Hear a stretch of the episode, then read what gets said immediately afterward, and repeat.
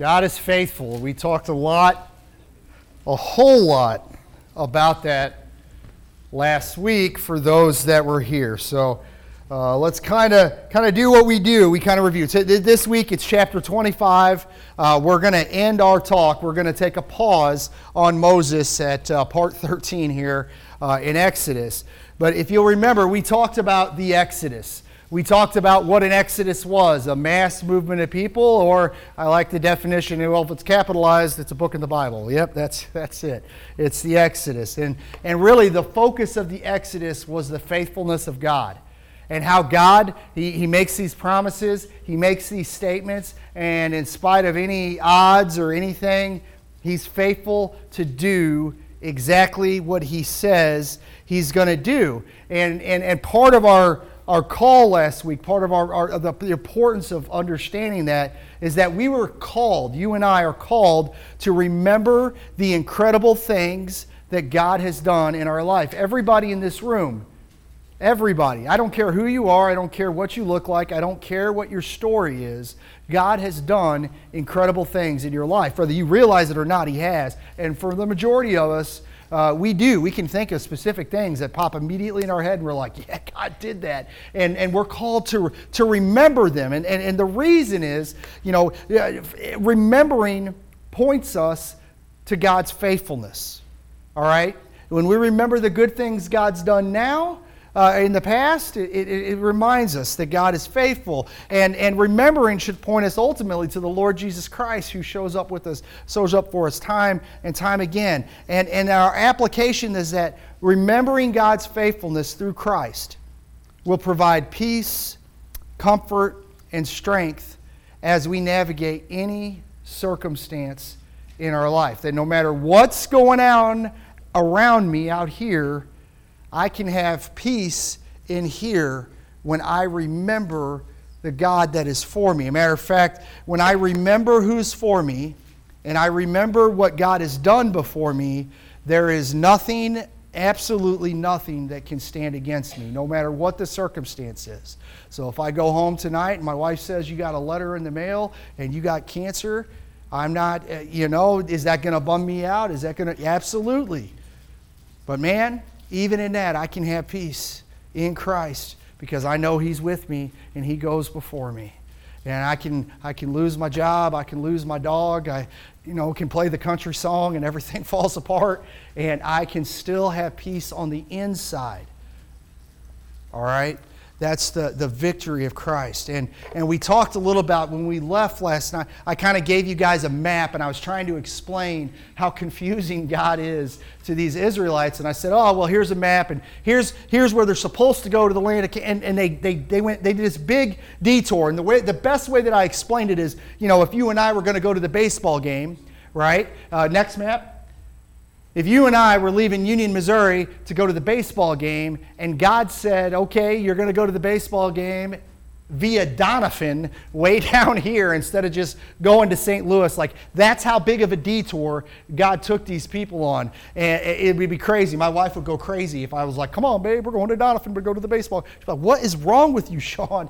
And, and that's, that's really the equivalent of what God has done here. And it was a reminder that God's plan may not take us the direction we expect.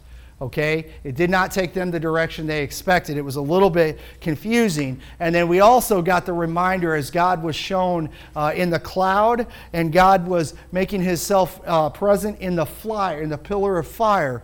Uh, he was basically telling the people uh, that He is with us, that God never leaves us. And we talked about how that, yes, that God made Himself present in the cloud and He makes Himself present in the fire, but He made Himself fully present in Christ Jesus, who's not only uh, before us and around us and all it, but He takes up residence inside of us. God never, He never, never, ever, ever leaves us. All right, and that's kind of where we, we left off last week. And, and like I said last week, there was a real temptation to kind of jump to this week because, boy, this is an exciting time in the life of Moses, but it was really critical. It was critical. I had to have you guys understand the faithfulness of God and, and what that looks like as, as we've looked at Moses' story and we talked about Abraham and Isaac's story and all these crazy things that God promised coming true, that, that God is faithful. It's important. We need to know that we can count on this God that we're reading about. So we pick things up this week in Exodus chapter 14, verses 1 through 4. We'll start there. Then the Lord said to Moses, Tell the people of Israel to turn back and encamp in front of Pi Hahiroth between Migdol and the sea, and in front of Baal Zephon. You shall encamp facing it by the sea.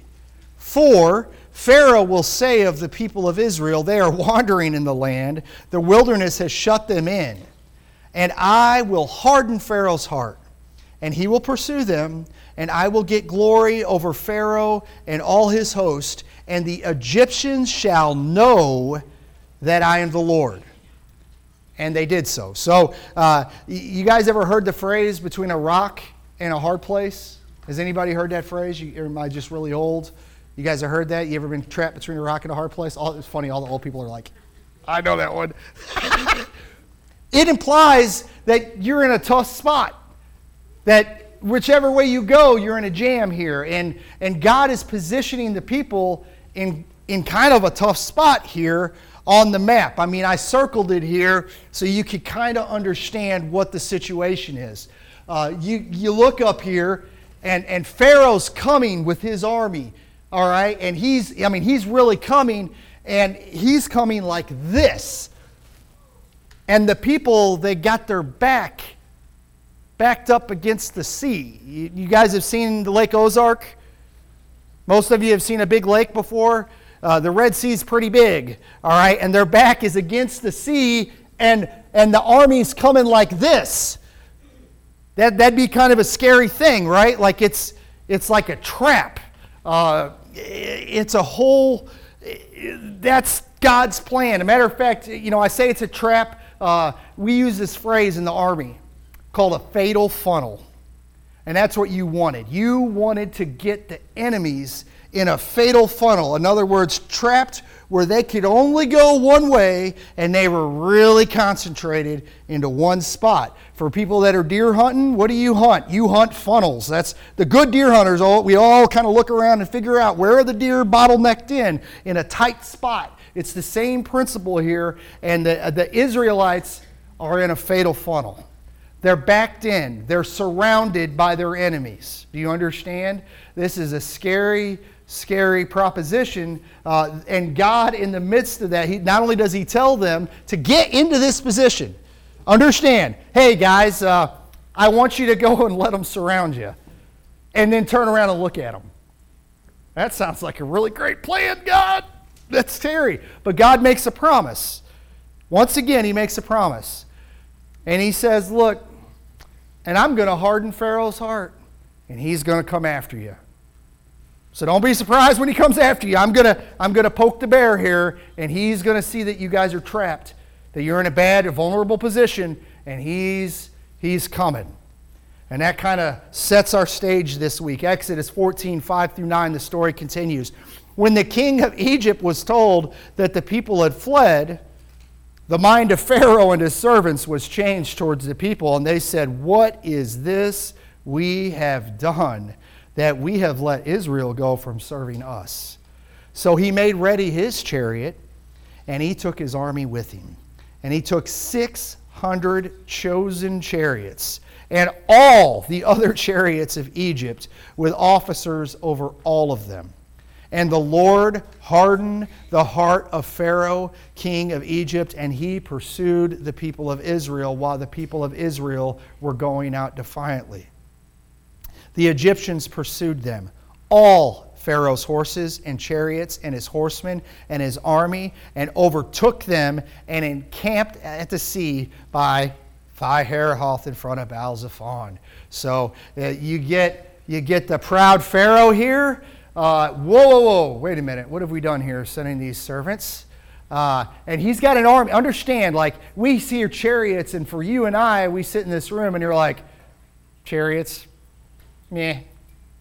What you don't realize is that was the stealth bomber of the day. There was nothing more destructive than the chariots. The Israelites didn't have no chariots, all right? They didn't have all these, no, no, no, no, no. So this was a, a very, this was the top of the line army going out against a bunch of farmers.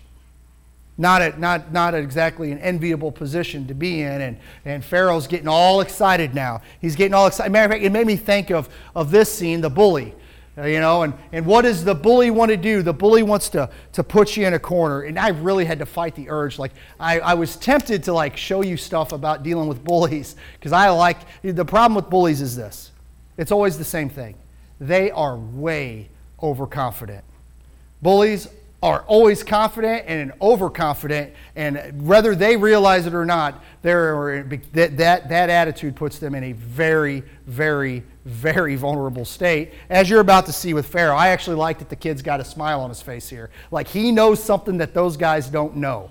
All right? And uh, uh, yeah, God, God's got a plan here as they're being bullied and backed against the wall. And I want you to, to just, well, let's find out. Exodus chapter 14, verses 10 through 14. When Pharaoh drew near, the people of Israel lifted up their eyes, and behold, the Egyptians were marching after them, and they feared greatly. And the people of Israel cried out to the Lord they said to Moses, Is it because there are no graves in Egypt that you have taken us away to die in the wilderness? What have you done to us in bringing us out of Egypt? Is not this what we said to you in Egypt? Leave us alone that we may serve the Egyptians? For it would have been better for us to serve the Egyptians than to die in the wilderness. And Moses said to the people, Fear not. Stand firm and see the salvation of the Lord, which he will work for you today. For the Egyptians whom you see today, you shall not see. Oh my goodness, I clicked my slide. That's not good. You shall not never see again. The Lord will fight for you, and you have only to be silent. Now I tried to like look for a bullyish picture of like the bully and the guy, and then like the big guy, like that was on the good guy's side, and I couldn't I couldn't come up with some, but essentially, the people look out, and they seen Pharaoh, and they seen understand these are a bunch of shepherds and farmers, and they look out and they see the soldiers, and their focus is there, and they're obviously scared. I wouldn't even say unreasonably scared. If you're going to get into a fight with an army and you're just, you ain't got nothing, this is, this is a scary proposition. Understand that. But the problem is, the people were focused on the problem. We've done this before with the map. They were focused on the problem, and instead of being focused on the fact that they had the world's greatest problem solver who was, who was leading them and directing their steps. And because they were looking at the problem and not looking at the problem solver, the people were scared. They were terrified. Exodus chapter 14, verses 15 through 20. The Lord said to Moses, Why do you cry to me? You tell the people of Israel to go forward. I want you to remember that. What did he tell them to do? To go forward. Let's try that one more time. What did he tell them to do? Go to go forward. To lift up your staff, I want you to stretch out your hand over the sea and divide it that's a big thing. That the people of Israel may go through the sea on dry ground. And I'll harden the hearts of the Egyptians so that they shall go in after them. And I will get glory over Pharaoh and all his host, his chariots and his horsemen. And the Egyptians shall know that I am the Lord when I have gotten glory over Pharaoh, his chariots, and his horsemen. Then the angel of God, who was going before the host of Israel, moved and went behind them, and the pillar of cloud moved from before them and stood behind them, coming between the host of Egypt and the host of Israel. And there was the cloud and the darkness, and it lit up the night without one coming near the other all night. And uh, did you, what did God what did God tell the people to do?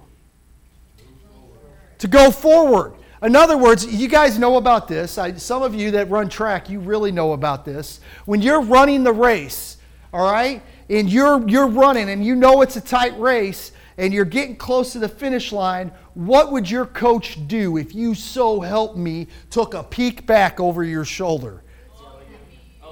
You'd be in big trouble, right? Don't look back over your shoulder.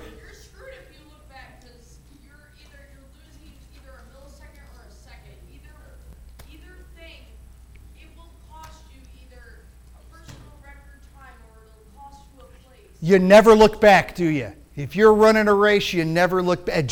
God is saying, What are you doing looking at them? Look forward. Why are you saying, Oh, it'd be better that we died in Egypt? Stop looking in the past, stop looking backwards, and look forward. Do you understand? That's what God is saying. He's saying, Look forward, don't look back. Whatever life you thought you had there, don't look back at that. You look forward. You look ahead to what I'm about to do. And then he looks at Moses and he gives him this weird command raise your staff and split the sea in half. Now, if I look at Carter and say, Carter, raise your hand and split the Bourbeuse River in half, you're going to look at me like, what in the world is wrong with my dad? He had a stroke, something's wrong, get him some help. But God looks at Moses and he says, Raise your staff. Raise it. And again, God creates a split.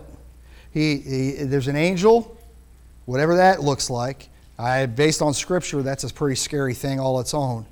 And the cloud that gets between the groups. So you got Egypt over here, and you got the Israelites over here, and God puts a, Uh, a wall of protection between the people. And the plot thickens. Exodus chapter 14, verse 21 through 25. Moses stretched out his hand over the sea, and the Lord drove the sea back by a strong east wind. I love that. I look, I haven't been there. You haven't been there.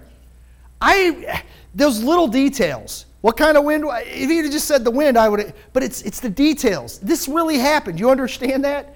It was an east wind that did it. it's very specific for like it's crazy when you really think about what the little detail here. That didn't have to be there just to tell a fake story. He's telling that because it's real. This is what happened. It was an east wind. I remember it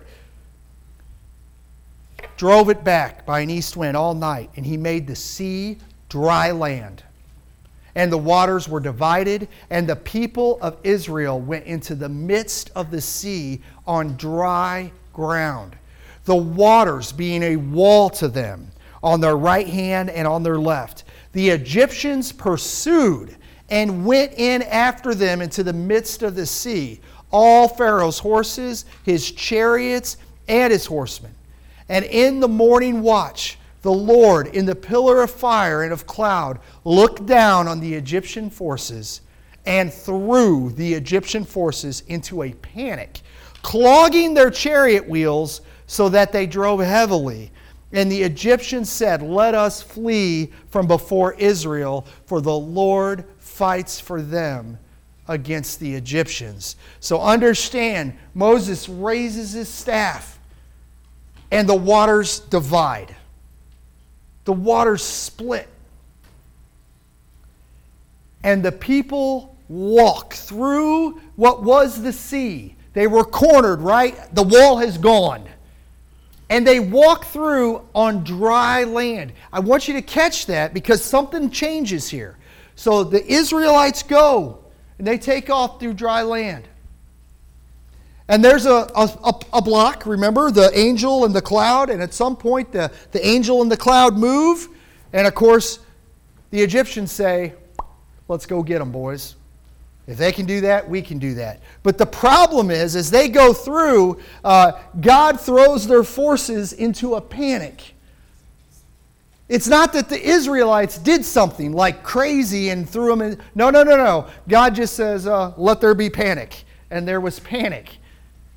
And the same land that was so dry that the Israelites could just walk through. Now, understand, they didn't just walk on foot, right? They had their animals and they had their carts, you know, loaded down with all the stuff that Egypt had given them all the gold and the jewelry and the clothes and all the food and everything, right? They plundered the place. Everybody just gave it to them to go away. So they had to have like wagons and stuff. You notice their wagons and stuff just went by on dry land. It was no big deal. They just crossed the sea. And at some point, God says, Let there be panic. And not only is there panic, well, all of a sudden their chariot wheels are getting clogged. They're driving heavily. All of a sudden there's mud. There wasn't mud, but now there's mud because God says, let there be panic. And all of a sudden, the light bulb goes off. Uh oh. Duh. Like if you hadn't got it through the 10 plagues. Their God is fighting for them. We're in big trouble. We need to get out of here, is what they decide. It took them that long, but the wheels are clogged. They can't just run away. And they're all in a panic because God said, Let there be a panic. Exodus chapter 14, verse 26 through 29. Then the Lord said to Moses, You stretch out your hand over the sea that the water may come back upon the Egyptians and upon their chariots and upon their horsemen. So Moses stretched out his hand over the sea, and the sea returned to its normal course when the morning appeared. And as the Egyptians fled into it, the Lord threw the Egyptians into the midst of the sea. The waters returned and covered the chariots and the horsemen of all the host of Pharaoh that had followed them into the sea. Not even one of them remained. But the people of Israel walked on dry ground through the sea, the waters being a wall to them on their right hand and on their left. God destroys all of them understand, outnumbered, cornered, backed against the wall. One of the greatest armies, military forces in that time in history has got him cornered with all his chariots and all his stuff, and God wipes out every single one of them. That military was destroyed. Egypt had to start over with their army. Do you understand? This is a crazy thing that God just did. And uh, we get this awesome picture that Andrew helped me blur out. Again, I'm just going to say to my creatives in this room if you are interested in art, please paint some decent pictures of these things that are amazing in Scripture because every one of them, these old paintings, is naked people. And I don't understand. There was no reason for nursing babies in this picture, and they had, it was just weird. Uh, Andrew and I were fixing it earlier, right, Andrew? It was, it was not good. Or I guess it was last night. We were, we were fixing it all. God destroyed everything. Do you understand? He drowned the entire army in the ocean and set the Egyptians free. Exodus 14 30 through 31. Thus the Lord saved Israel that day from the hand of the Egyptians, and Israel saw the Egyptians dead on the seashore. Israel saw the great power that the Lord used against the Egyptians. So the people feared the Lord and they believed in the Lord and his servant Moses. Which, if we go way back in time, right? What does God tell Moses? Well, we'll get there. The people worshiped. The people got to the other side, and uh, everything that God said he was going to do, he did. He didn't miss a beat. And for us, well, the story is to be continued. There's a lot more in the life of Moses. I could go on and on and on. Like this is a, a 50 part series just on this dude Moses. But we're going to stop right here on Moses. I'm going to leave you with the victory at the end of the Red Sea. So, we're going to ask the same questions that we've asked every single week as we've gone through this, this series. First of all, what does Moses' story tell me about God? All right?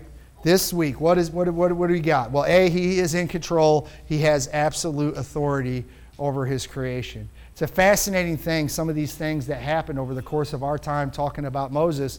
You know, you'll have uh, uh, some secularist will tell you, well, that's impossible. That never happened. Well, there's tons of evidence that it did. And then you'll have other ones that'll be like trying to explain how it was a natural phenomenon. Well, sometimes the sea blows just right, and without even contemplating, you know, first of all, that's not true. This is a little bit bigger than whatever natural thing you're saying. Second of all, who's in charge of that natural thing? God?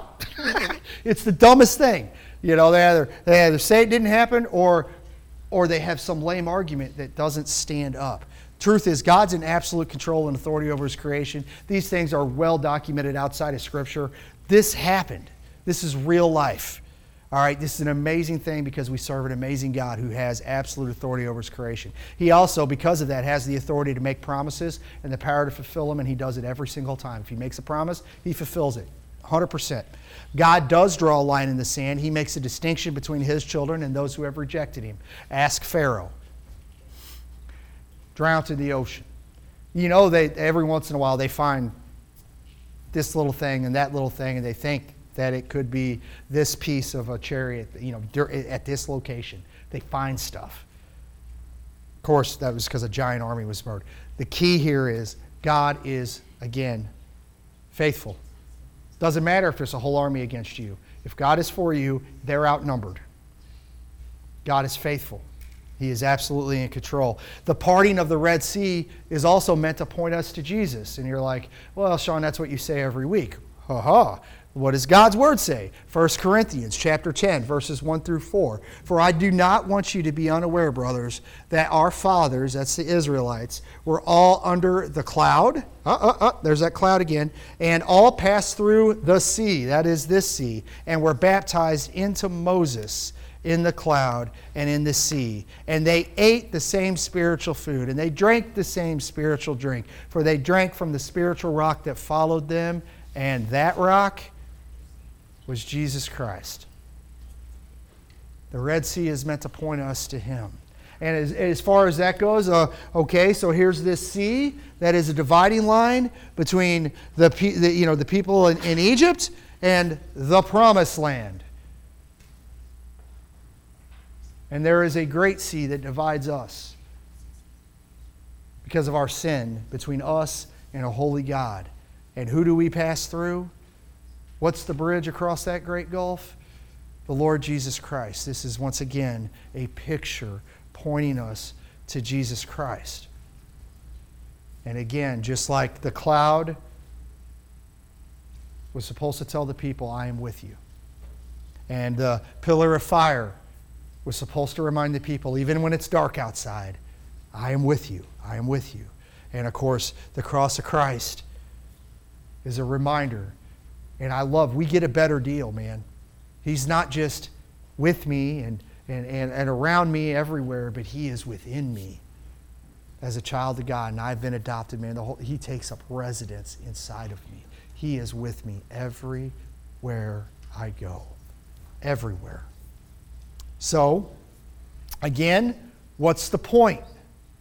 Why does any of this matter, Sean? Why does it matter to me. First of all, again, God is faithful to carry out the plans He has for our lives now and the life yet to come. In other words, He's faithful to carry out whatever He's got planned for me here. But when Jesus says, I've gone to prepare a place for you and I'm coming back, well, God's 100% faithful. Every time He says it, it's true. Then I can rest on that. No matter what's going on, I don't care, whatever. Uh, we'll, we'll get to it in Philippians. If I die, I'm waking up with Jesus, man. And uh, man, that's a, I'm looking forward to seeing Him. I got work to do in the meantime, but boy, I'm not exactly scared of that thing. I can't wait. All right?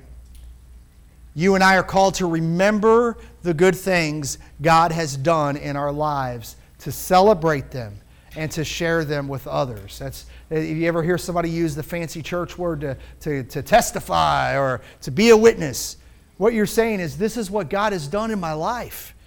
I, and, and when I remember it, it's good for me and it encourages me. But man, when I tell other people around me, there's no greater uh, tool that God has given you outside of His holy word to minister to other people, to point them to Jesus, than you sharing with others the things God has done in your life. When you say, man, I was, I was going through a hard time, and this is how uh, Jesus showed up in my life, showed up through my friends, showed, showed up through the church, showed up right when I needed it most, and my whole life was falling apart, and there he was. When you say that to your friends when they're going through hard times, man, you got a, you got a key that nobody can take away. It's important for us to share our stories to remember what God has done. It's a huge part, again, of what a life of worship looks like. In other words, worship's not just raising my hands and singing on a Sunday morning or a Wednesday night. Worship is going outside and, you know, whatever, man. The light turned green, right when I wanted to turn green and saying, God, thank you for the light turning green. Or, or I see deer everywhere. I like, to, I like deer. And, man, every time I see a deer, every time I see a bald eagle, you know what I do? Every single time I thank God every time. I, Lord, thank you. I, I, I, didn't deserve to get to see that. And I know some people that sounds silly, but man, that's what a life of. It's, it's seeing Him everywhere. I see the evidence of God working in my life everywhere. And most of all, and eh, man, in you guys every week, I see the evidence of God. I see Him working in your lives. Remembering God's faithfulness in the past propels us to trust God today. That means when I remember that God has gotten me through this thing or that thing or the other thing, and things aren't going well today, I can look back and say, you know what? God never let me down. Not one time. Not one time has He failed.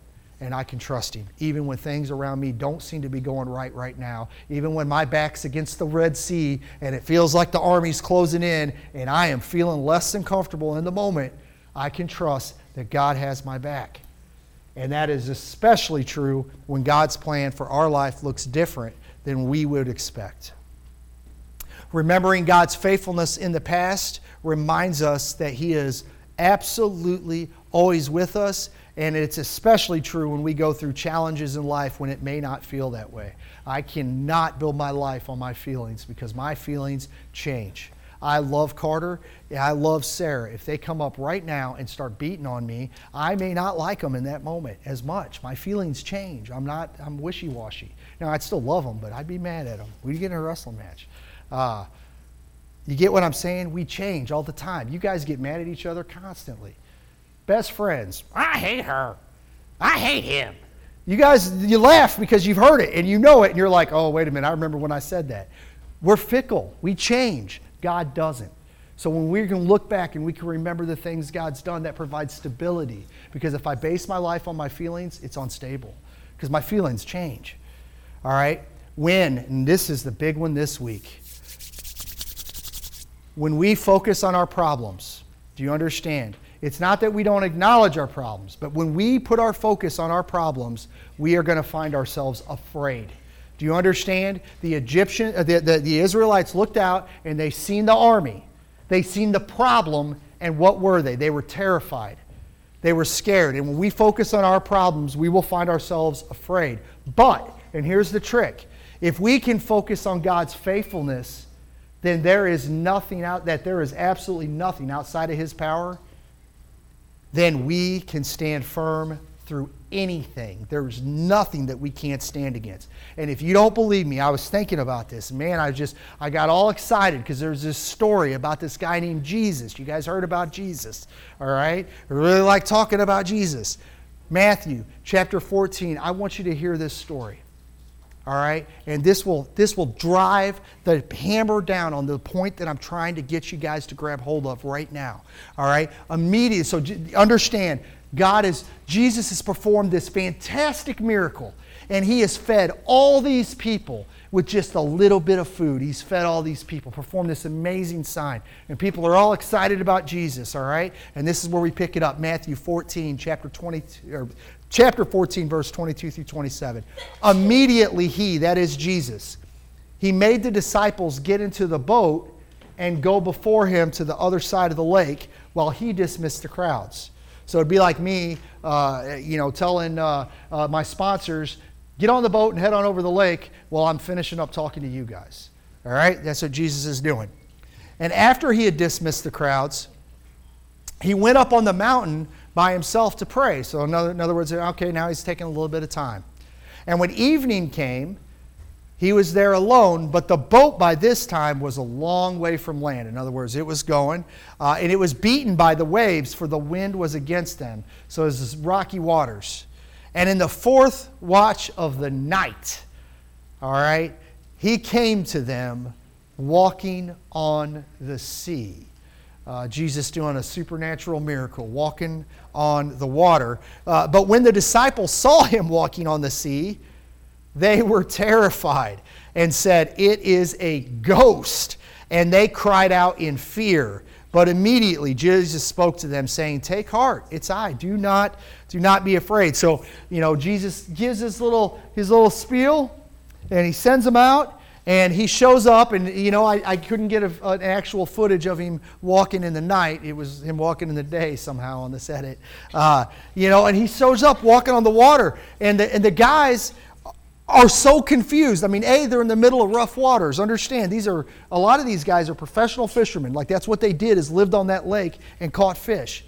It ain't like they didn't know what living on the lake was, but this was a rough, rough sea, and all of a sudden they see somebody walking across and they forgot. What's funny is they just had this crazy miracle and seen God's provision, and it was like they immediately forgot about all that and they're freaked out. There's a ghost coming to get us. Like there's not a God that's in control of the situation and they're scared, like little kids scared of ghosts. It's a ghost. It's a ghost. You know, when you're a little kid and you, uh, uh, you hear a bump in the night and you don't have an answer uh, for what that noise is. You don't have an answer for what that sound is, so your head, uh, or you don't have an answer for that shadow, your head concocts an image of it's a ghost, it's the boogeyman, it's all these different things. You guys can do the next slide. It's okay, I promise.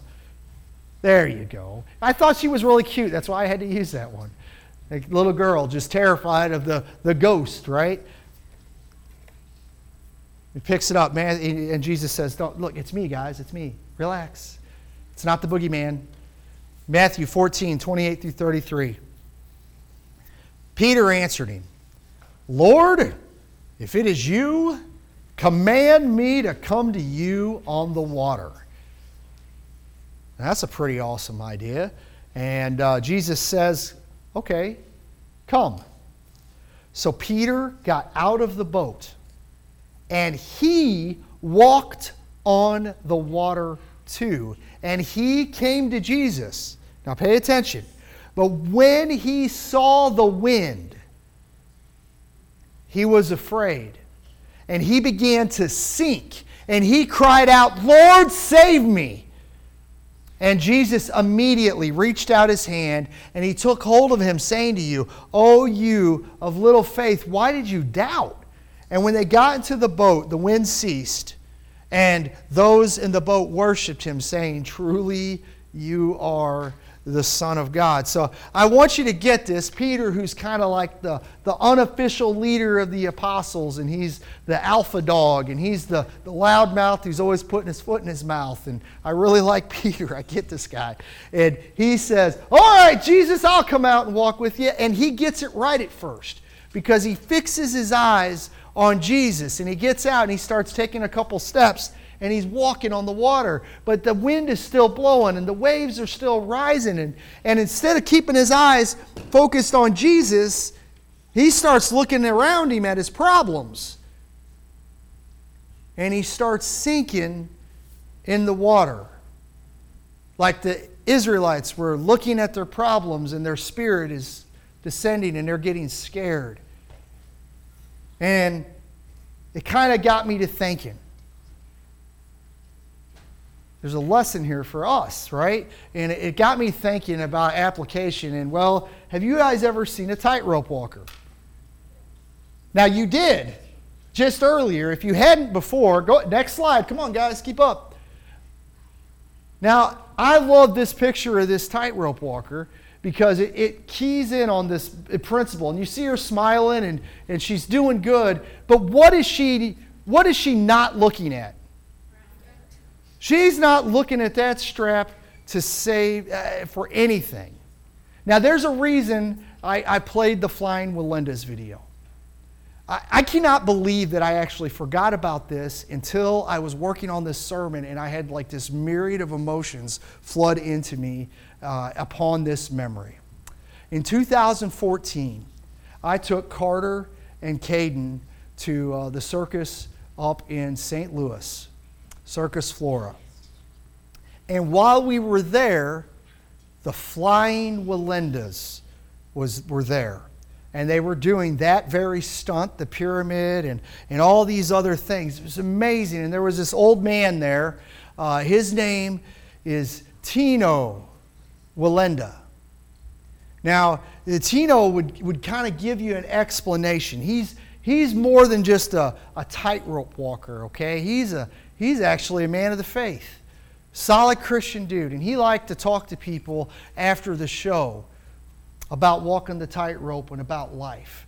And this is what uh, Tino Wallenda had to say. He said, the, the trick to walking a tightrope is to keep your eyes on fixed on an unmoving point, a fixed point. In other words, you never look at the strap, you never look at the ground.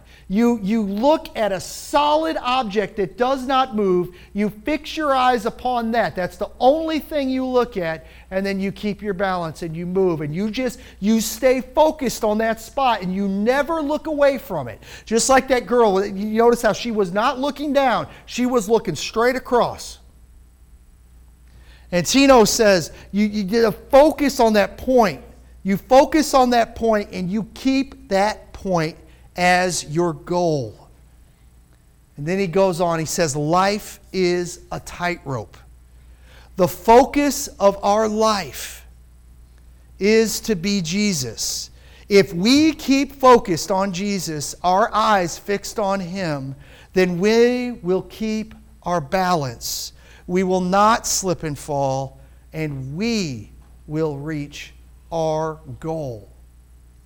The trick is staying focused. This is a neat guy. I, if you ever get a chance to see, uh, as far as that goes, I remember this is right when I was beginning to understand God called me to ministry, and I was just getting sent to Honduras for the first time. And that guy stopped and prayed with me and my kids before I left for Honduras. Neat guy, man. I, I almost cried today. Like, I, I forgot about it. You know, and I'm, oh, here I am telling you guys to remember the good things. This is one of the good things God did in my life. He put that guy in my life at the right time to kind of help steer me and encourage me along the way. And that guy, who's world famous for doing one thing and one thing well, he stays focused. Focused.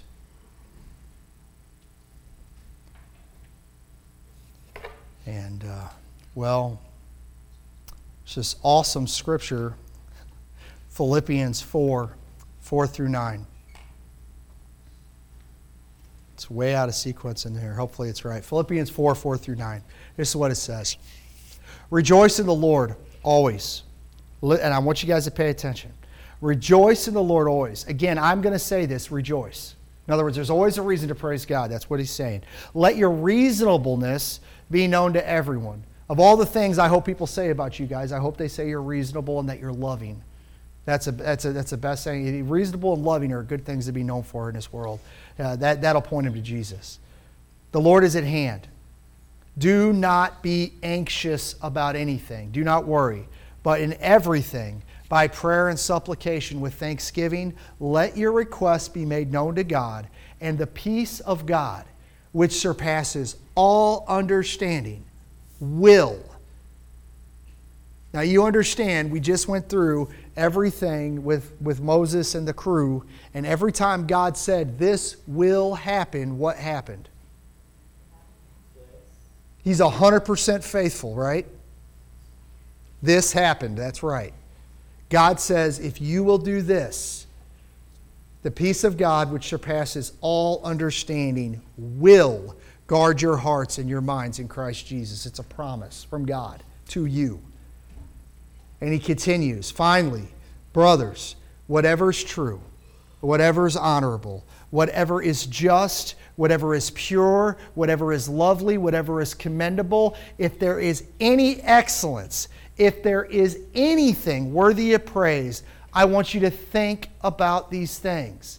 I want you to remember these things. I want you to focus on these things what you have learned and received and heard and seen in me. The same, the same Paul that says, Follow me as I follow Christ. Look at Jesus. I want you to focus on him. You focus on them. Practice these things. And the God of peace, again, not might, not maybe, not could be, the God of peace will be with you. No matter how shaky the strap is, He's rock solid. And if I fix my eyes on Jesus, I can just keep moving. Straight down the line. Doesn't matter how tall the waves are, I'm not looking at the waves. I don't care what the, the storms life throws at you. Look, it's not that you don't say, yep, there's a storm, but I can't focus there. My focus has got to be on Jesus. My focus has got to be not on the problem, on the solution. I need to remember what God has done in the past. I have to remember because that's going to propel me towards the future. And I've got to refocus. When I see the waves getting big, okay, I need to really focus because the strap's really shaking and I don't want to fall off the tightrope. So I'm going to stay focused on Jesus. I'm going to stay focused. What are you focused on? Because I'll tell you, everything in the world wants you to focus on it rather than Jesus. There's not one thing, whether it's uh, your favorite sports team, whether it's some girl or some guy or some dog, deer season. Andrew, it's going to try to get us, bro. It's going to try to distract us, and we're going to get hung up on deer season, man. My problems, my blessings, my PlayStation, my Xbox, school. School's good, but man, I can get messed up and I can. I have got to stay focused on Jesus in all these things. It's not that the things themselves are bad, but if those things take a priority over my focus in Jesus, my life is in big trouble. Jesus has got to be my focus, or I fall off the tightrope. Jesus has got to be my focus, or when my circumstances aren't so great, I'm going to fall apart and my life's going to feel unstable. Or I can stay focused on Jesus and say, you know what? This or that or whatever, but I'm focused on Him and I'm just going to keep moving forward. And that peace that surpasses all understanding can be mine and it can be yours. And all you have to do is look around. There's a whole bunch of people whose focus is on the wrong things, and you see the hurt. You see them crying out for peace. And they could have it if they would just set their focus on Jesus. What are you focused on in life? Let's pray. Heavenly Father, uh, thank you. Thank you again for Moses. What an example. What an awesome, you know, from a leadership guy. Like that is like the guy, man. What a what an awesome leader. Selfishly or selflessly, not selfishly, selflessly, sacrificially leading these people pointing them to you constantly. I love as you used him like a marker to, to record the, these events, he's constantly deferring to you. God, God did this. He promised this. He did it. He did it. You did it, Lord. Uh, thank you for demonstrating your faithfulness through the life of Moses. Thank you for the example. Thank you for giving us real examples we can relate to because the truth is, every one of us have been backed into a corner. Every one of us have at times looked and been overwhelmed by the problem that we've seen because we were focused on the problem and not focused on you. Father, help us. Help us to train. Just like a tightrope walker doesn't just immediately walk up and walk across the Grand Canyon. That's not how that works. It takes practice, it takes trials. They fall and they train and they get better and better, but they're training their eyes constantly to focus, to focus. Lord, help us to continually get better at focusing on you. Help us. And Lord, thank you for the gift of peace. Thank you. In Christ Jesus' name we pray. Amen. All right.